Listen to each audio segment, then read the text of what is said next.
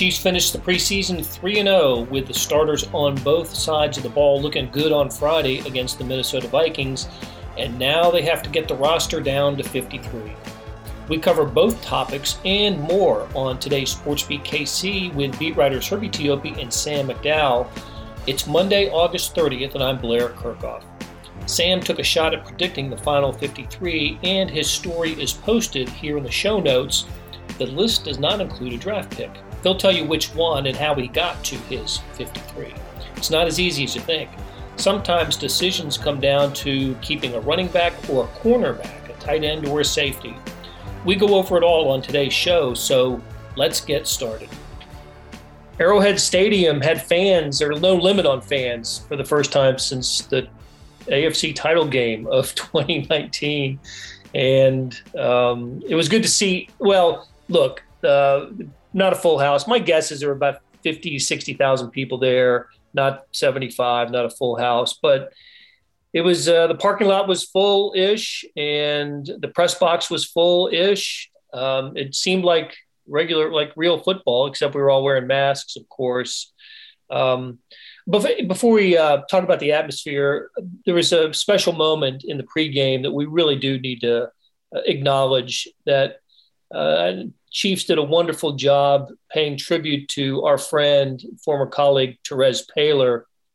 You know, his parents were there, his fiance Ebony Reed was there, and the Chiefs did a fantastic job of putting together a video tribute to Terez, which included comments from Andy Reid and Patrick Mahomes and Brett Veach, among others. Alex Smith was part of that as well. And I was sitting right behind Ebony and Terez's parents, and they were really moved and very appreciative of it. And Sam, I think we need to acknowledge the job of our colleague Herbie Teope, who did a fantastic job of when his time to speak. Yeah. I mean, I thought Herbie did a great job. I thought the whole Chiefs PR staff did a great job putting that together too. I mean, it was so cool to hear from such prominent people. And I've said this multiple times, but you know, the best part of the past few months has been learning the impact that Terez had on other people, not just those of us who knew him and our own relationships with him. And Herbie brought a lot of that to light in his speech as well. I thought that it was just really encapsulated Terez's personality from multiple avenues, his work ethic, but also just who we knew him as outside of work. Yeah, go ahead. Kudos to the Chiefs, what Sam said. They did a really, really good job. You know, they retired his press box seat. Clark Hunt gave comments. It was just a really good experience, but at the same time, it was sad. You know, just looking over there and seeing his picture up where we know he used to always sit at that corner there. It was sad. It was good to see his parents. It was good to see Ebony. But, you know, Terez was the man. That's all we can really say. He was the man. He was the man who left us much, much too early at age 37, the day after the Super Bowl loss. One thing I should let me just add this and let it be known. There was he gets all the credit in the world for his rise through the ranks of journalism, and you know it was a tribute by the Chiefs, and it was about Terez as an NFL writer. He started, you know, as a high school writer at the Star and worked his way up and, you know, covered Mizzou for 1 year. So it wasn't just NFL and Chiefs that he covered. He, you know, he worked hard on all the beats that he had at the Star. So, you know, great job by the Chiefs. They deserve our thanks for doing that. And Herbie, again, I thought you did a wonderful job. So let's so the game starts, and going into the final preseason game against the Vikings, you know, the defense had played fantastic. First team defense, fantastic for two games. Starting offense had not put the ball in the end zone. I think total of 4 possessions without a touchdown.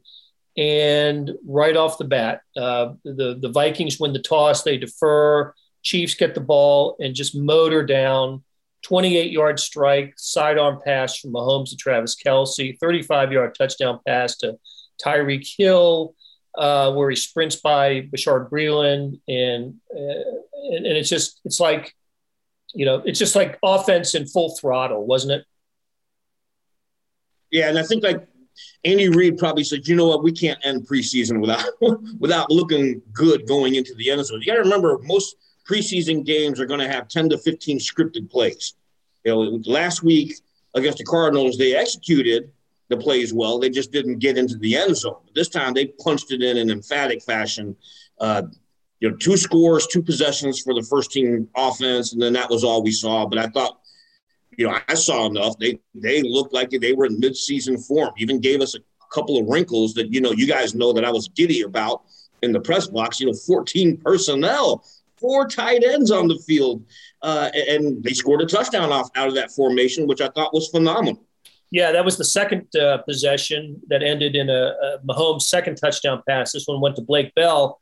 And you're right, 4 tight ends, a formation heretofore not seen by Chiefs fans. So how interesting was that, Sam, to see the 4 tight ends? And doesn't that give us a little hint on maybe the roster composition, at least at that position? Yeah, I mean, we've seen Jody Fortson roll with the ones quite a bit in practice over the past couple of weeks, including the last week of training camp. So, you know, my roster projection, I think Jody Fortson's going to be part of the team. I think Noah Gray's still going to be part of the team. So, yeah, I don't think they roll that out, especially with the quarterback they rolled it out with, if they're not planning on keeping all 4 of those guys. Yeah, here's the other thing too. You remember Patrick Mahomes' grin at the after the game when I asked him about how much flexibility do you have during the regular season if you go with a 14 personnel package, and he just smiled, you know, shaking his head, nodding his head. Yes, you're right. That is a hint, and I don't think, like Sam says, you roll out that formation unless Fortson is going to be on this roster. Yeah, I want to talk about the roster after a break, but before we finish up with this segment. This defense, just game after game, has been fantastic. It just has. And I'll go back to a subject that we've discussed, that when the Chiefs had their defensive problems the year of Patrick Mahomes' first year as a starter and cost them in the AFC title game, they revamped the defense, got rid of Justin Houston, Eric Berry, et cetera, brought in Tyrann Mathieu and others, Frank Clark. And it took more than half of a season for the defense to get comfortable. And really, I thought it was the game, I think it was a week 10 or week 11 game down in Mexico where the Chiefs beat the Chargers, that, you know, defense won the game. And that sort of just set the table for the rest of the way that ended up with the Super Bowl victory. Here, you know, the defense has been terrific, and I guess this is what I'm doing is it's a segue into the offensive line a little bit. You know, the offensive line is the thing that got overhauled this time, and I don't know if we have to wait a half a season to see this offensive line come into, you know, some sort of chemistry. I think they seem to gel right away, and I think big things are going to be expected. What did Mahomes say after the game? He wasn't touched during the preseason. I know he wasn't sacked. So what do we think, Herbie? Is this offensive line running ahead of schedule? I think they are, and we're going to go back to the offensive efficiency. You know, yes, they didn't get the touchdown against the Cardinals, but that offense was moving. And, you know, you're not moving unless the front 5 is doing their job.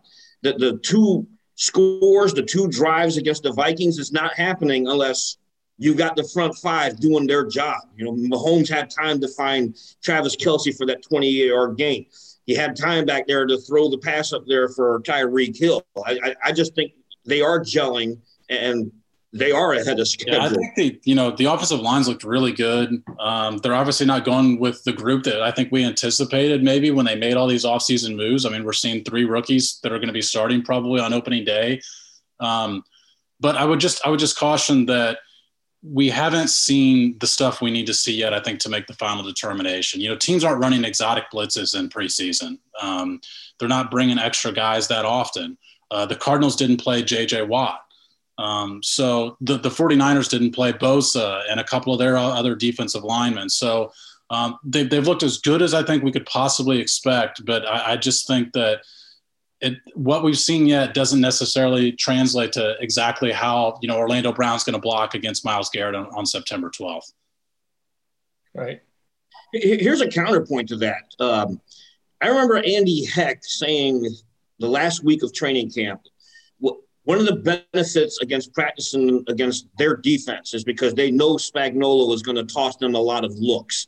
So it gives them an opportunity to adapt. And I think, like, when you're practicing against guys like Jarran Reed and Chris Jones, and you've got Tyrann Mathieu back there, you know, it at least gives them an opportunity to go against Pro Bowl and all-pro caliber type players. So I think, you know, going against this defense, their teammates, certainly helped them a lot. And I think it's going to carry over. Absolutely. I mean, this is definitely a defense that, I mean, Herbie, you and I were out there every day. They brought exotic stuff in training camp.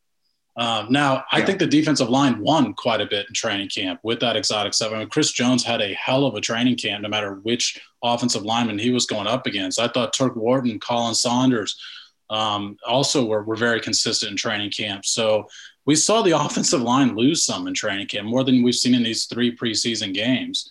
But I think, you know, you could take that two ways. You could say, hey, the Chiefs were, 19th in sacks last year. That was a spot they needed to get better. Maybe they are better at defensive line, or you could worry about the offensive line. I guess we'll find out. I counted 7 possessions for the starters on defense during the preseason, 2 against the 49ers, 3 against the Cardinals, and 2 against the Vikings, 5 punts and 2 field goals. Not too bad at all. That's really encouraging. So, all right, we've got a lot of personnel decisions to make here, and we're going to get into that after we take a break. Hey, it's Kaylee Cuoco for Priceline. Ready to go to your happy place for a happy price? Well, why didn't you say so? Just download the Priceline app right now and save up to 60% on hotels. So whether it's Cousin Kevin's Kazoo Concert in Kansas City, go Kevin, or Becky's Bachelorette Bash in Bermuda, you never have to miss a trip ever again. So download the Priceline app today. Your savings are waiting. Go to your happy place for a happy price. Go to your happy price, Priceline. Hey, it's Blair. We have a special subscription offer for SportsBeat KC listeners, unlimited digital access to the Kansas City Star's award-winning sports coverage. Sign up now for 1 year of Sports Pass for access to all the sports news, features, and columns presented on the KansasCity.com site, and it's only $30. That's a 40% savings off our regular rate. Your subscription will automatically renew after the initial term at $50 unless you tell us to cancel. Your subscription helps support the sports coverage of KansasCity.com and the Kansas City Star, and that support has never been more important. Please visit KansasCity.com/SportsBeatKCoffer to get this special offer. And as always, thanks for listening. We are back with Herbie Teope and Sam McDowell talking Chiefs on SportsBeat KC. The 53-man roster, we're recording this on Sunday, so I think we'll probably start to get some news of cuts on Monday, maybe as this is being put together, edited and produced. So forgive us for not being totally up to date on the news, but we're recording it Sunday afternoon, and there's no news yet, right, on cuts. But there are some interesting decisions to make, but not terribly important or vital to the success of the team decisions. Am I characterizing that right, Sam? Well, we're not looking at a starter here. I do think that, yeah, I mean, it's so hard to say. You never know. I do think one of these guys could potentially factor into a win at one point this season.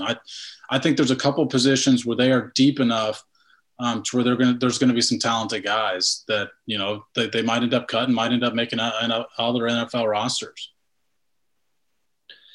All right, let's start on offense. And you have we will post in the show notes, and it's already on KansasCity.com, your projected 53, Sam.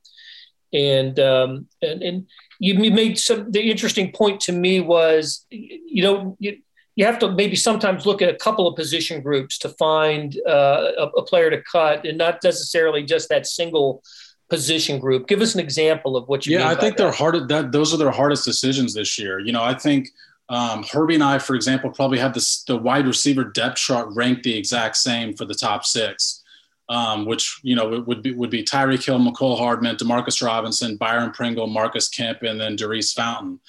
So the Chiefs' question isn't whether or not, you know, who beat out whom at that position. It's how many do they keep at each position.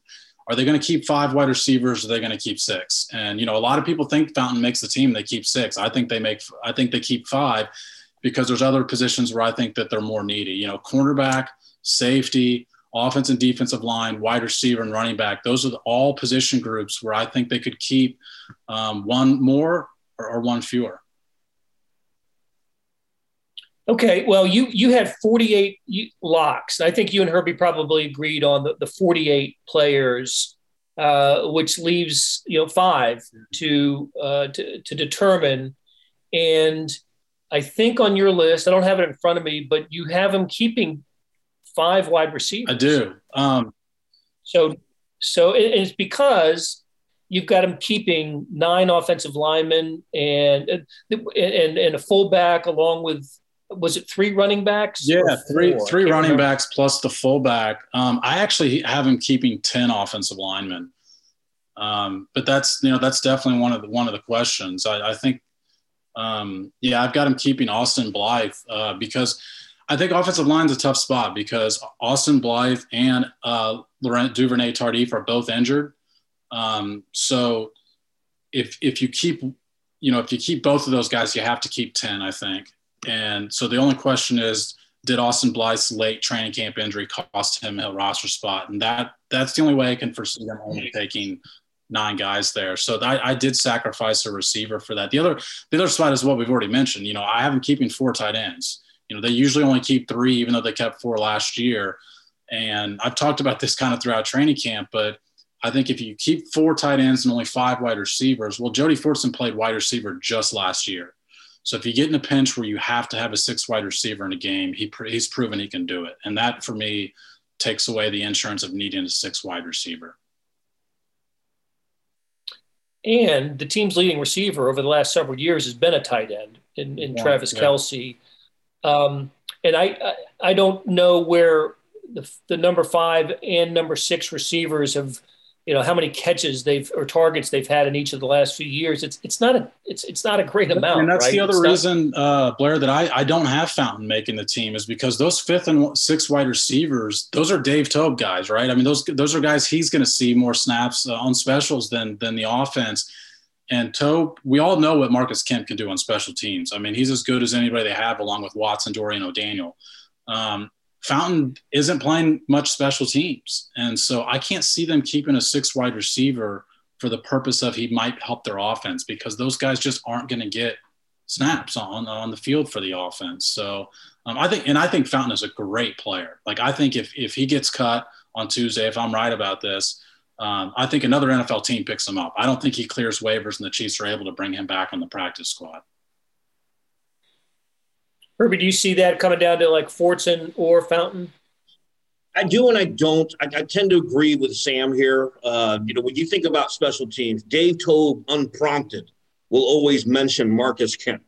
You know, Toub kind of the way he talks about the roster, he kind of gives you hints on which way the Chiefs are leaning or which way his voice or his opinion on when it comes to setting the roster, who his guys are. I remember in training camp when he was asked specifically, who are your starting gunners? He specifically said Byron Pringle and Marcus Kemp. So we know those two spots are there. I think the 14 personnel package look that we saw, which in the third preseason game, which is traditionally known throughout the league as the dress rehearsal, you're not rolling out that play unless Fortson is part of your group. And I really agree with Sam. I'm glad Sam finally came around on Fortson, after the last 2 years. But yeah, I think Fortson is the guy. Here's something, to what you said to our listeners. We're doing this on a Sunday. Typically in years past, we're already done with preseason games. We've had three straight days with preseason games now. And there's usually a gentleman's agreement around the league. You don't make cuts until all the preseason games are done. And all that, teams don't want to tip their hand on who they're cutting for the teams that have yet to play, so which is a reason why we haven't seen any movement probably after the Cleveland Browns game tonight. Are they playing tonight? Well, I know there were four games today. I don't remember who was playing and where they were spread out on the schedule. Yeah, the last game is, so we're probably, like you said earlier, by the time listeners get this is when we'll probably start seeing moves on a Monday. Okay. And the other thing about Kemp is there's a reason they brought him back, right? He finished the season with Miami last year, and the Chiefs decided to bring him back. They bring him back because they just like him, and he's a Dave Toub favorite. And we got to talk to him after the game on Friday. I think one of us will end up writing about him this week. He is he's a valuable member of that special teams. So absolutely, Marcus Kemp is part of this team. And I'm afraid I have to agree with you on Fountain too. As much as I like him, as much as he's proved himself, I just here I am trying to make a case for 6 wide receivers and 4 running backs. You might not have either, right? Yeah. If assuming Clyde Edwards-Helaire, Darryl Williams, and McKinnon all start the season, nobody's hurt. I just don't know if there's a place for Darwin Thompson or Derek Moore. How do you see it? Yeah, I've got them cutting both those guys, but the health is a major question, and we don't have necessarily all the information on that. I think that both Darryl Williams and Clyde Edwards-Helaire's injuries are minor; that they're going to be good for opening day. But are the Chiefs worried that there might be something lingering there and therefore they have to keep an extra guy? That's possible. I think that's probably the only way that a guy like Darwin Thompson or Derek Gore get on the roster. And I'll point this out. Derek Gore's game on Friday against the Vikings, I think also illustrates that if you get in a pinch at running back, there are guys available. That's a deep position of free agents. I don't see both of those guys getting claimed on waivers. So I think one of them ends up on your practice squad. So I don't see the need to keep a 4th running back when we're talking about all these other positions where we're cutting talented players. Okay. And then you said 10 offensive linemen, you had 9, Orlando Brown, Joe Thuney, Creed Humphrey, Trace. I've got right. I'm sorry. Let me just to clarify, 9 locks. Yes. Yes. I'll go over again. Orlando Brown, Joe Thuney, Creed Humphrey, Trey Smith, Lucas Niang. Those are your starters. And then Mike Remmers, Andrew Wiley, Nick Allegretti, and LDT. I will point out again, I think I mentioned this to you the other night, that so the Chiefs in 2021 have their starting offensive line, and then they have their Super Bowl offensive line next. Because the 4 that you have listed behind who are running second team all started in a Super Bowl in each of the last 2 years. Hey, so that brings us to an interesting question. When teams are making up their roster, Herbie, you can speak to this. Is it typically 25, 25, and 3, 25 offensive players, 25 defensive players, and 3 special teamers? Or something close to it. It could be 26 on defense, 24 on offense. It's really going to depend on the makeup of the team. You got a veteran team, you know what you have, then you can probably go half and half, or you can go 26, 24. So it's really going to depend on the makeup of the team, the coaching staff's comfort in those players, and if it's the same foundation, it's probably what you're going to have, the same split. And the 3 special teamers, of course, are kicker, punter, and the long snapper. They're people too now. Yes, they are. They are people too. All right, let's switch it over. Let's switch it over to defense. You've got 9 listed as the locks: Chris Jones, Frank Clark, Jarran Reed, Derek Nottie, Mike Dana, Turk Wharton, Colin Saunders, Alex Okafor, and Josh Kando. Is there a 10th defensive? I don't think so. But you tell me. Yeah, I've got him keeping Tim Ward. And now when I said to lead this off that Their toughest decisions are how many. The depth chart is, you know, that's the toughest. If they go in saying, hey, we're keeping 10 defensive linemen, that's their toughest decision on the depth chart is Damone Harris or Tim Ward. And Ward has 3 sacks in the preseason. He's had pretty consistent pressure. So I've got him keeping Tim Ward. Now 10 is a lot of defensive linemen. It's also what they kept last year though.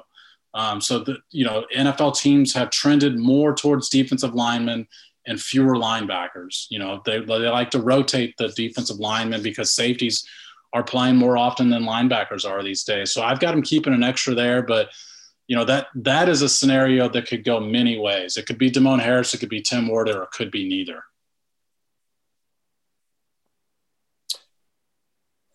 Okay. And then at linebacker, we are looking at, I had it called up just a second ago, Hitchens, Neiman, Gay, Bolton, Dorian O'Daniel. Of course, Dorian O'Daniel, special teams stand out. That's why he makes the team. And I don't see another linebacker making the team, do you? I mean, that when I'm filling this out, that was the one I skated through. That was the easiest position group by far, I thought, other than quarterback, I guess. But those 5, I think, are just – it's going to be exactly those 5. I would be shocked if it's not just exactly those 5. Yeah. But then, as you mentioned, cornerback is interesting, right? Do they – They're going to keep 5 with 4 safeties, or how do you think it shakes out? And you know, there's interesting competition here between DeAndre Baker and BoPete Keyes. Yeah, I mean, the safety thing is, I think, forcing their hand on cornerback. You know, I'm kind of looking at it as defensive backs, even though these guys play specific positions. I think you've got 4 pretty much locks at cornerback with Snead, Ward, Hughes, and Fenton. And then there's been a battle between Baker and BoPete Keyes that we've all been talking about in training camp. But I've actually, on my final 53, have it to where it's not a battle. I think they keep them both. And it's because I think early on in camp, Herbie, we all had them keeping 5 safeties. And it's because Devin Key was rolling with the 1s and 2s. And based on what we've seen lately, I don't think Devin Key makes this roster. And I can't find a 5th safety on the roster. So I think they get an extra cornerback instead. And I emphatically agree with that. And I think the other thing that, you know, you've got another cornerback there in L'Jarius Sneed, who was a safety in college. So if you need him back there to play safety, then, you know, you've got so many moving pieces back there. And Steve Spagnuolo loves those interchangeable defensive backs, and he has that. And Spagnuolo, when he talked to us last week before the preseason game, also mentioned – DeAndre Baker and BoPete Keyes by name. And, you know, when it's unprompted, you know, your ears kind of go up. And so, you know, I think Sam made the right call here with Baker and Keyes. The only tough part about only keeping 4 safeties is there's plays where they have 3 safeties on the field. I mean, a lot of them. You know, we've seen Thornhill, Sorensen, and Mathieu all on the same play a lot. And so it is a small number for a position that you have 3 guys on the field at one time. But, you know, I think they could get Devin Key back on the practice squad if they wanted him there. I think they could get Zane Anderson back on the practice squad if they want him there. So it seems thin because of the initial 53, but they'll have options on the practice squad for depth. And Herbie, doesn't the practice squad increase? Yep, same COVID rules as last year. So you're talking about 16 players. Yeah, so, you know, a lot of these guys who do not make the 53, and it's usually the MO around the NFL, it's the majority of people who spent training camp with a team, if they're not making on the 53, they eventually re-sign to the practice squad. So a lot of these guys who don't make the 53 will be back. Okay, except for the ones that really flashed during the games, like Daurice Fountain. Yeah. You know, there were a couple others. Omari Cobb had a nice game in the opener, the linebacker. I agree. I certainly don't see him making the team. Chris Lamons was mentioned by Dave Toub earlier this week. He's a good player. You know, he is a good player. But I think the bigger – and then the running backs, Darwin Thompson, Derek Moore certainly had their moments. But maybe the one – the most interesting player who didn't make your 53, Sam, who I agree shouldn't make the 53, is a draft pick, Cornell Powell. he just didn't show enough. And didn't show any improvement, at least in our eyes. You know, I mean, he never moved even up with the twos. I mean, he was just consistently rotating with the threes. We didn't see him even hardly play at all in the last preseason game. And I think he just had 4 catches in 3 games. You know, I think that there's probably that guy has to go into their calculus as far as what Herbie just mentioned with the practice squad. I mean, do you think if you release a guy like that, you'll get him back? I don't think there's enough tape out there on Cornell Powell for one of the other 31 teams to be impressed, but maybe somebody else liked him in the draft and the Chiefs stepped in front of him and took him. And therefore they are willing to take a risk. Now, if that team takes a risk, they got to put him on the 53. So I just don't really see enough there for a team to do that, but maybe some team will surprise us. So, you know, barring that, I think he's back on the practice squad, but we didn't see anything from him in training camp. I mean, there was not a day in the entire training camp that Herbie and I are looking at each other saying, hey, Cornell Powell had a great day out here today. Agreed. And you know, I'm going to go to the coaching staff. You know, we asked, Eric Bieniemy about Cornell Powell, and his response, you know, he prefaced it well. He's a rookie. That's not a really strong endorsement. And then after Friday night's game, Andy Reid was asked about Cornell Powell, and he didn't really give a ringing endorsement outside of, yeah, he's been doing a good job. You know, it's not one of those, we like him, he's coming, you know, he's going to have a role here. But if you keep Powell, it's at the expense of another player. And then when you look at the top 5, I just don't see how he fits there. How about the Chiefs? Are they going to be, you know, when we look at their 53, you know, we're looking at players that we think are going to land elsewhere. Do we think players from the other 31 have a chance to land on this Chiefs roster? What do you think, Herb? There's a reason why we don't see any moves right now, because I guarantee you Brett Veach and all his personnel staff are going through all the preseason games tape from all around the league, and they're probably sitting in their office right now watching these games.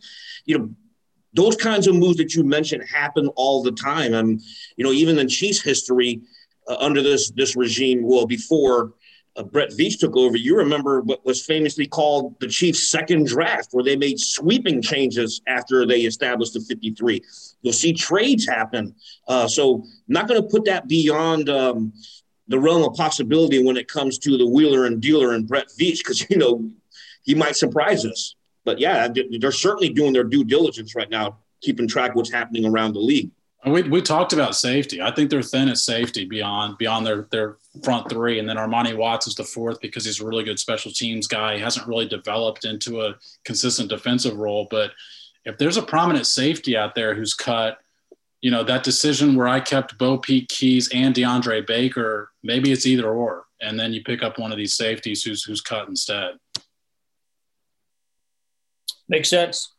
All right. All of this will unfold over the next few days, and you can keep up with it on the Kansas City Stars draft tracker. Not draft, but draft. We do trackers for everything, but not draft tracker, but the roster shaping tracker is what I guess we can call it. And that'll go up, I guess, sometime on Monday. Who knows? But look for it on kansascity.com. Okay. Herbie Teope, Sam McDowell, thanks a lot, you guys, and we will talk again later this week. That'll do it for today. Thanks to our SportsBeat KC production staff of Beth Welsh, Lonnie Davis, Jeff Rosen, Chris Fickett, and Savannah Smith. Tip of the cap to Herbie Teope and Sam McDowell for talking Chiefs and the NFL. Links to their stories can be found in the show notes and on kansascity.com. Hey, we got another deal for you. You can subscribe to Sports Pass for 99 cents a month. That's right, 99 pennies a month. Sports Pass is the online version of the Star Sports section. You get all the stories that appear in the print editions of the Star, plus additional stories that appear only on the website. And, of course, they post first on kansascity.com. After 3 months, it auto-renews at $5.99 a month unless you cancel. And it's a great time to subscribe. Read about what's going on with the Chiefs, the Royals, the colleges, our soccer teams, and more.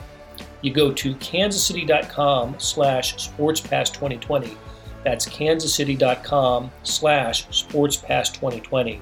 So whether it's the sports pass or the full subscription, you're getting and supporting the best sports and news coverage in Kansas City and helping us produce programs like Sports Beat KC. Thanks for listening, and we'll be back on Tuesday with another episode.